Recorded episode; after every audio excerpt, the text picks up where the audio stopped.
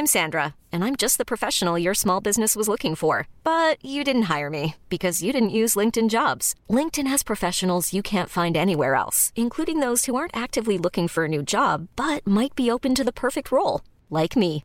In a given month, over seventy percent of LinkedIn users don't visit other leading job sites. So if you're not looking on LinkedIn, you'll miss out on great candidates like Sandra. Start hiring professionals like a professional. Post your free job on linkedin dot com slash achieve today. You should celebrate yourself every day, but some days you should celebrate with jewelry. Whether you want to commemorate an unforgettable moment or just bring some added sparkle to your collection, Blue Nile can offer you expert guidance and a wide assortment of jewelry of the highest quality at the best price. Go to Blue Nile dot com today and experience the ease and convenience of shopping Blue Nile, the original online jeweler since nineteen ninety-nine. That's Blue Nile dot com. Blue Nile dot com.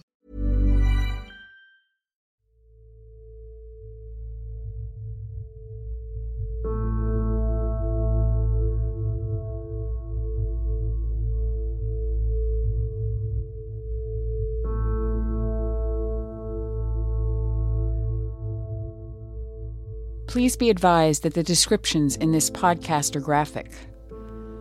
This is Chapter two of Blood and Truth, a podcast of the Tampa Bay Times. Today, Murder Near the Magic Kingdom. I'm Leonora Lapeter Anton. This story is about a man who has served forty-two years on Florida's death row. He says he's innocent. For more than two decades, he's been asking the state to allow for complete D N A tests of the evidence in his case. Florida keeps saying no. Police and prosecutors then and now are convinced they got the right man. Let's go back to nineteen seventy-five to Winter Garden before the murders.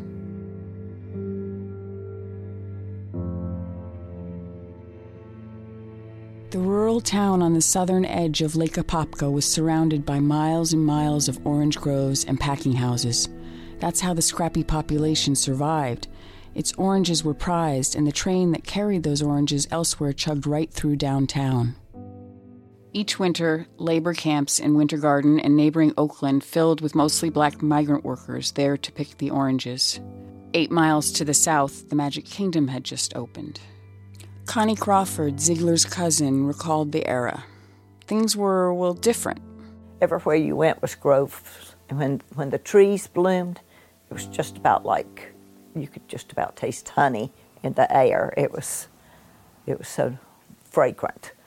And uh, so we had lots of black people that came in. Some of them came in as seasonal workers, and they lived in um, camps that, uh, back in those days, if... Uh, business was going to bring in temporary help, they had to be responsible for their um, health health care and for a place for them to live. So there there was, I don't know what percentage you'd put from to, from black to white, but it seems to me like it was almost fifty-fifty. When the pickers arrived, the town was half black, half white, and segregated. And it would continue that way for another couple decades. Well, the citrus era lasted until the freezes, particularly in the what, late seventies, eighties. Uh, and it, but it was a typical small town, and you couldn't go four blocks from the intersection of Main and Plant without being out of town. It was just a, a simple life. We were very safe. We never worried. Parents were saying, "I don't talk to strangers." Well, there were no strangers, so that took care of that. That's Rod Reeves, the town historian. The place he describes was rattled by the crime at the Ziegler furniture store. None of it ever made sense. I don't think it ever made sense to anybody. Really, people had opinions. Well, see, I, I could, I could, I could never comprehend it. Do you know what I'm saying? I, I couldn't comprehend that this happened. It was presented in the trial, and. Uh, It sounded plausible. But, I mean, wh- who am I to say? You know what I'm saying? I, I don't know anything about anything like that, you know. Um, so I, I remember my dad saying to Tommy's mother, he said, "I can only leave it up to the courts and the good Lord. He said, he said, there's no point in his having an opinion or saying anything.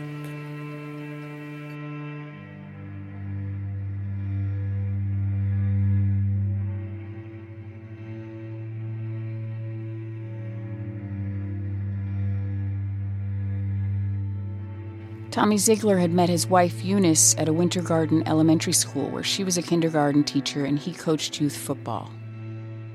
Eunice sang and played the organ at the large brick First Baptist Church on Plant Street.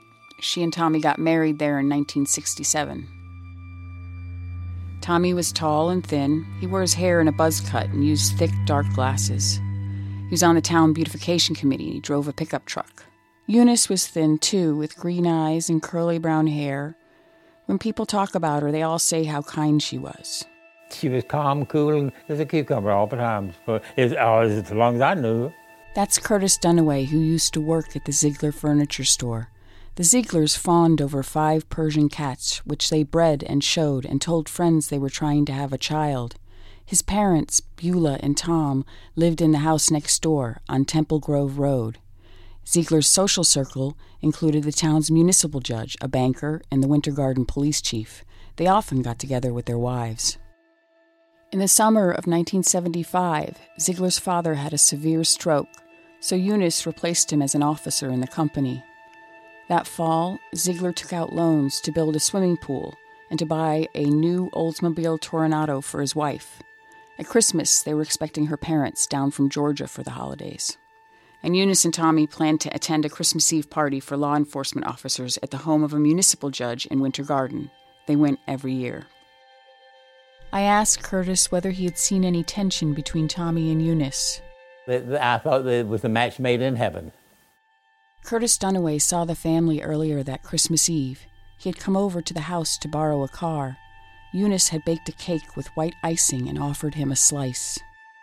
He said they treated him like family. He still thinks about everything that happened and about Ziegler's innocence. Ninety-nine and ninety-nine one hundredths percent sure there has to be someone else involved in this. You can't tell me there isn't, because there is. There has to be. Because one person can't kill four people, and the four people not do anything to get out of to get out of harm's way. And you cannot tell me if Tommy Ziegler did it. Why would he kill his mother, his mother-in-law and father-in-law? Why would he kill his wife? My God, Eunice was as sweet as she could be. Despite the idyllic picture that the town historian paints of Winter Garden, it's also important to remember the times they were living in back in nineteen seventy-five. The violence of the Jim Crow era was still so recent, and West Orange County seethed in racial tension. Blacks and whites lived together, yet apart. The county school district had ignored the U S Supreme Court's desegregation order of nineteen fifty-four for years. Integration had only been completed three years before. The K K K had been particularly active in West Orange County through the nineteen fifties and sixties. A field on the edge of town was named the Stomping Grounds because that's where K K K members flogged their victims. The most powerful residents belonged to the Klan. Town managers, judges, county commissioners, even the six-term sheriff who had just retired in nineteen seventy-one. The killings at the furniture store took place in the midst of that transition when a black man's words still often meant nothing against a white man's. Yet investigators in the Ziegler case quickly decided to believe the account of a black handyman who had one of the murder weapons over the white businessman who'd been shot, and they concluded that Ziegler, a man with no criminal record, killed four people within an hour, shot himself in the stomach as a ruse, and tried to frame black men as would-be robbers. Yeah, when Tommy was in high school, the Ziegler furniture store was one of the few businesses that would give credit to black people. And so uh, they would go out each week and collect money. He was very comfortable around black people. I was completely opposite. Growing up, I, I went to school in Ocoee. In, in my childhood, I knew two black people. That's Connie Crawford, Tommy Ziegler's cousin. She is his closest surviving relative. She remembers that Christmas Eve at the hospital after finding out Tommy had been shot. The uh, operating room where they had carried Tommy was on the third floor, and we went up. The waiting room was too small. There were so many people that came down that night to see about Tommy and his parents and, and Eunice. We were, we were looking for Eunice. We couldn't find her.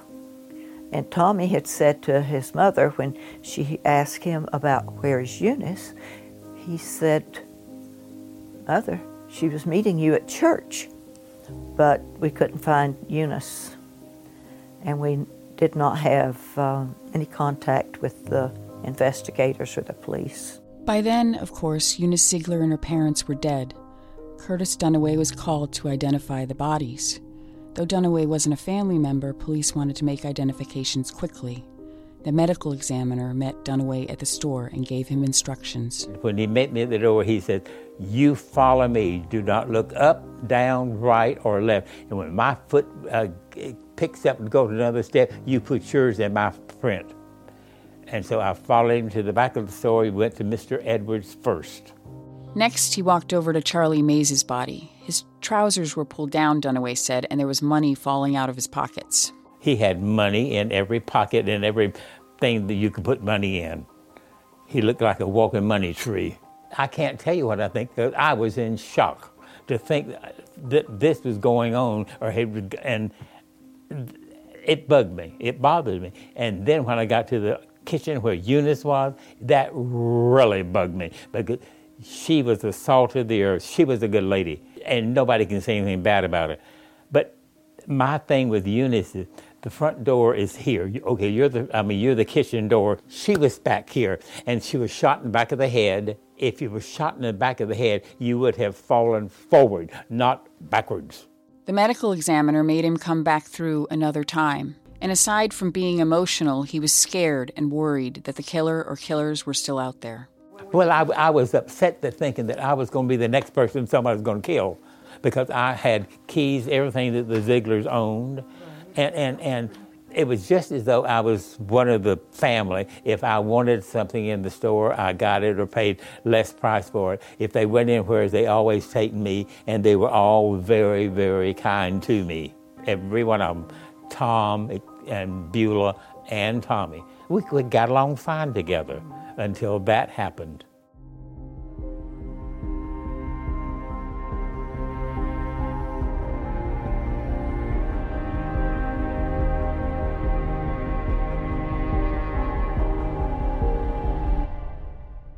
On Christmas morning in nineteen seventy-five, attorney Terry Hadley got a phone call and learned about the murders the night before.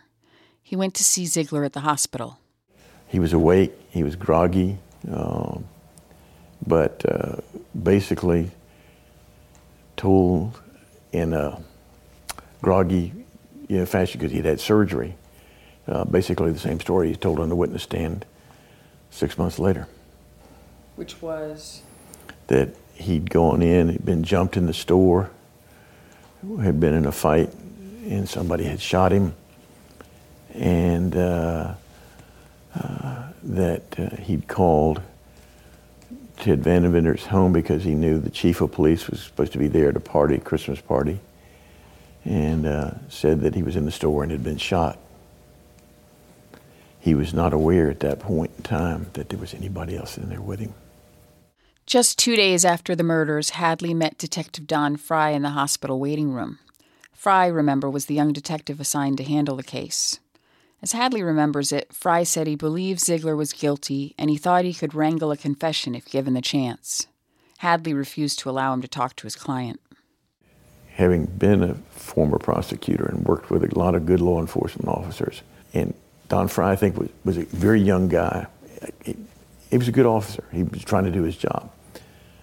But a lot of policemen, when they make up their mind about a theory of the case, then go out to prove their theory and quit doing an open investigation. Instead of, uh, as you see on these T V shows, where they put all the stuff up and they write and that kind of stuff. And so two things happen. Number one, they're out to substantiate their own theory. And number two, they're inclined to disregard or perhaps even make go away evidence that would not sustain their theory or, or would disprove it because they're convinced they're right. And they're convinced that they're out there doing their job, which is to get rid of the bad guys. The case would hang strongly on two men, handyman Edward Williams and a fruit picker, who had come forward to recount Ziegler's actions that night. The fruit picker was initially identified as a man named Robert Foster in newspaper accounts of the case.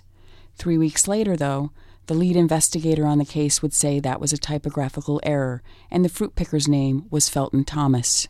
Because, in my opinion, when the two key black gentlemen, Edward Williams and Felton Thomas, were presented as witnesses, there was little effort made to verify the veracity of their story.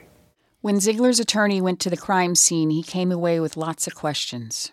One of them involved the location of Charlie Mays' truck. Mays, some would later testify, had come to pick up a T V, but the truck wasn't parked near the store. There's no way to get into the store from where it's located. Felton Thomas testified that they came around the store and drove straight in. The problem is there is a three-foot concrete block wall that runs beside the Ziegler store behind the adjacent property that divides the frontal properties here with a parking lot for the Winter Garden Inn. To Hadley, that suggests that Mays didn't want his truck to be seen. I've always believed that Charlie Mays was not a victim, but he was a perpetrator. But as Hadley said earlier, Fry had locked in on Ziegler. On December twenty-ninth, five days after the crime, the detective outlined the case against Ziegler to a group of other officers. Fry said Ziegler had taken insurance policies out on his wife and stood to make a lot of money. He lured the three black men to the store to make it look like a robbery. He'd shot himself in the stomach, and there was another motive. Eunice had caught her husband in a homosexual affair, Fry said. It was just a complete bogus bunch of baloney, but there are a lot of people who believed it. Curtis Dunaway, the man who worked for Ziegler, says Ziegler wasn't gay, but Dunaway, who is, knew married men who were living double lives and having affairs with men. There was such a stigma back then. Back in those days, if you were gay, you were the rake and scrape and scourge of the earth. Nobody liked you. Even your own parents didn't like you.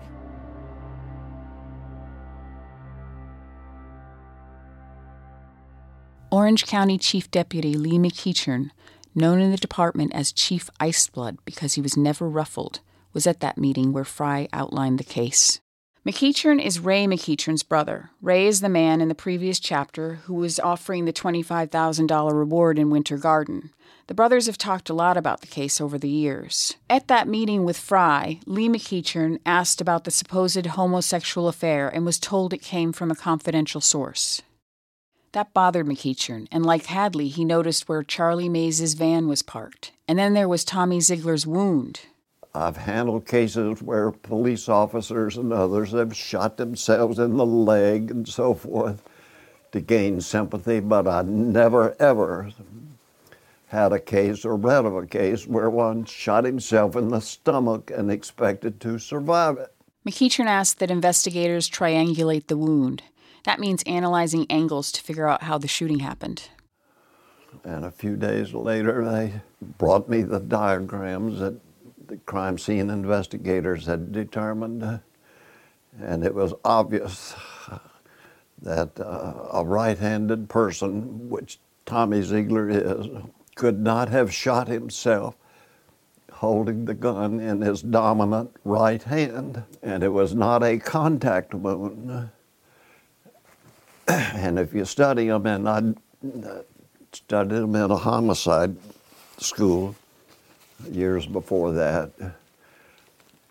uh, self-inflicted wounds that you intend to survive, A, are always in the dominant hand, and B, it's always a contact wound, so you can stabilize the point of entry. Had a highway patrolman shot himself in the calf of the leg, made it look like a bunch of motorcycle gang had, had ambushed him. But it was a contact wound, and it was with his dominant right hand because he didn't want to hit the bone and he didn't want to hit any blood vein, uh, arteries. So we knew right away when I looked at that. I said, hey, no way, it couldn't happen that way. McEachern expressed his concerns to his boss about the case, but he was told that Robert Egan, the state attorney, agreed with Fry that Ziegler was guilty. Everybody was eager to make an arrest. Police were already chasing down other high-profile crimes. A group known as the Ski Mask Bandits hadn't been caught. They had been involved in a string of robberies and rapes in West Orange County. A few weeks before, the South Trail Slasher had killed a used car salesman and a convenience store clerk along South Orange Blossom Trail. There's enough fear in this county, McEachern recalls being told. I think Don and I rode out there together in my car and went into the hospital. The two of us walked down to the room. I opened the door, the nurse was there, she came out, and I asked Tommy a few questions, and then introduced Don Fry and stepped back, let Don stand just inside the door. And I said, Mister Uh, I don't think I even called him my name. I said, sir, my name is Lee McEachern. I'm with the Orange County Sheriff's Department. Can you tell me what your name is? And he did. He looked kind of surprised. He obviously was a little weak. Had to take a tube out of his mouth to talk. I said, do you know where you are? He said, yes, I'm in the hospital. I said, do you know what day it is? He said, I'm not sure, but it's right around Christmas. I said, okay, thank you very much. And then I introduced Don Fry and said, this is Don Fry, he's a detective and he's going to read an arrest warrant to you. And I think Mister Ziegler said something like, you're getting ready to arrest me?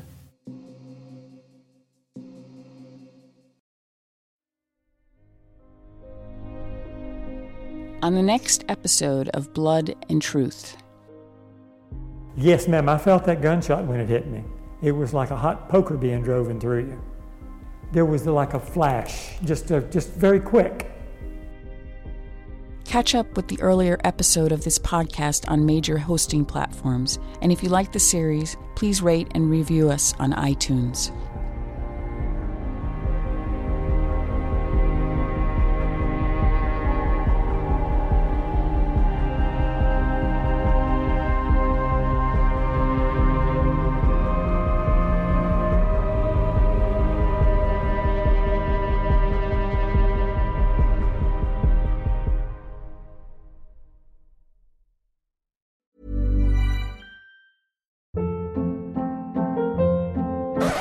Up. What was that? Boring. No flavor. That was as bad as those leftovers you ate all week. Keke Palmer here, and it's time to say hello to something fresh and guilt-free. Hello Fresh. Jazz up dinner with pecan-crusted chicken or garlic butter shrimp scampi. Now that's music to my mouth. Hello Fresh. Let's get this dinner party started. Discover all the delicious possibilities at hello fresh dot com. Planning for your next trip? Elevate your travel style with Quince. Quince has all the jet-setting essentials you'll want for your next getaway, like European linen, premium luggage options, buttery soft Italian leather bags, and so much more. And is all priced at fifty to eighty percent less than similar brands. Plus, Quince only works with factories that use safe and ethical manufacturing practices. Pack your bags with high-quality essentials you'll be wearing for vacations to come with Quince. Go to quince dot com slash pack for free shipping and three sixty-five day returns.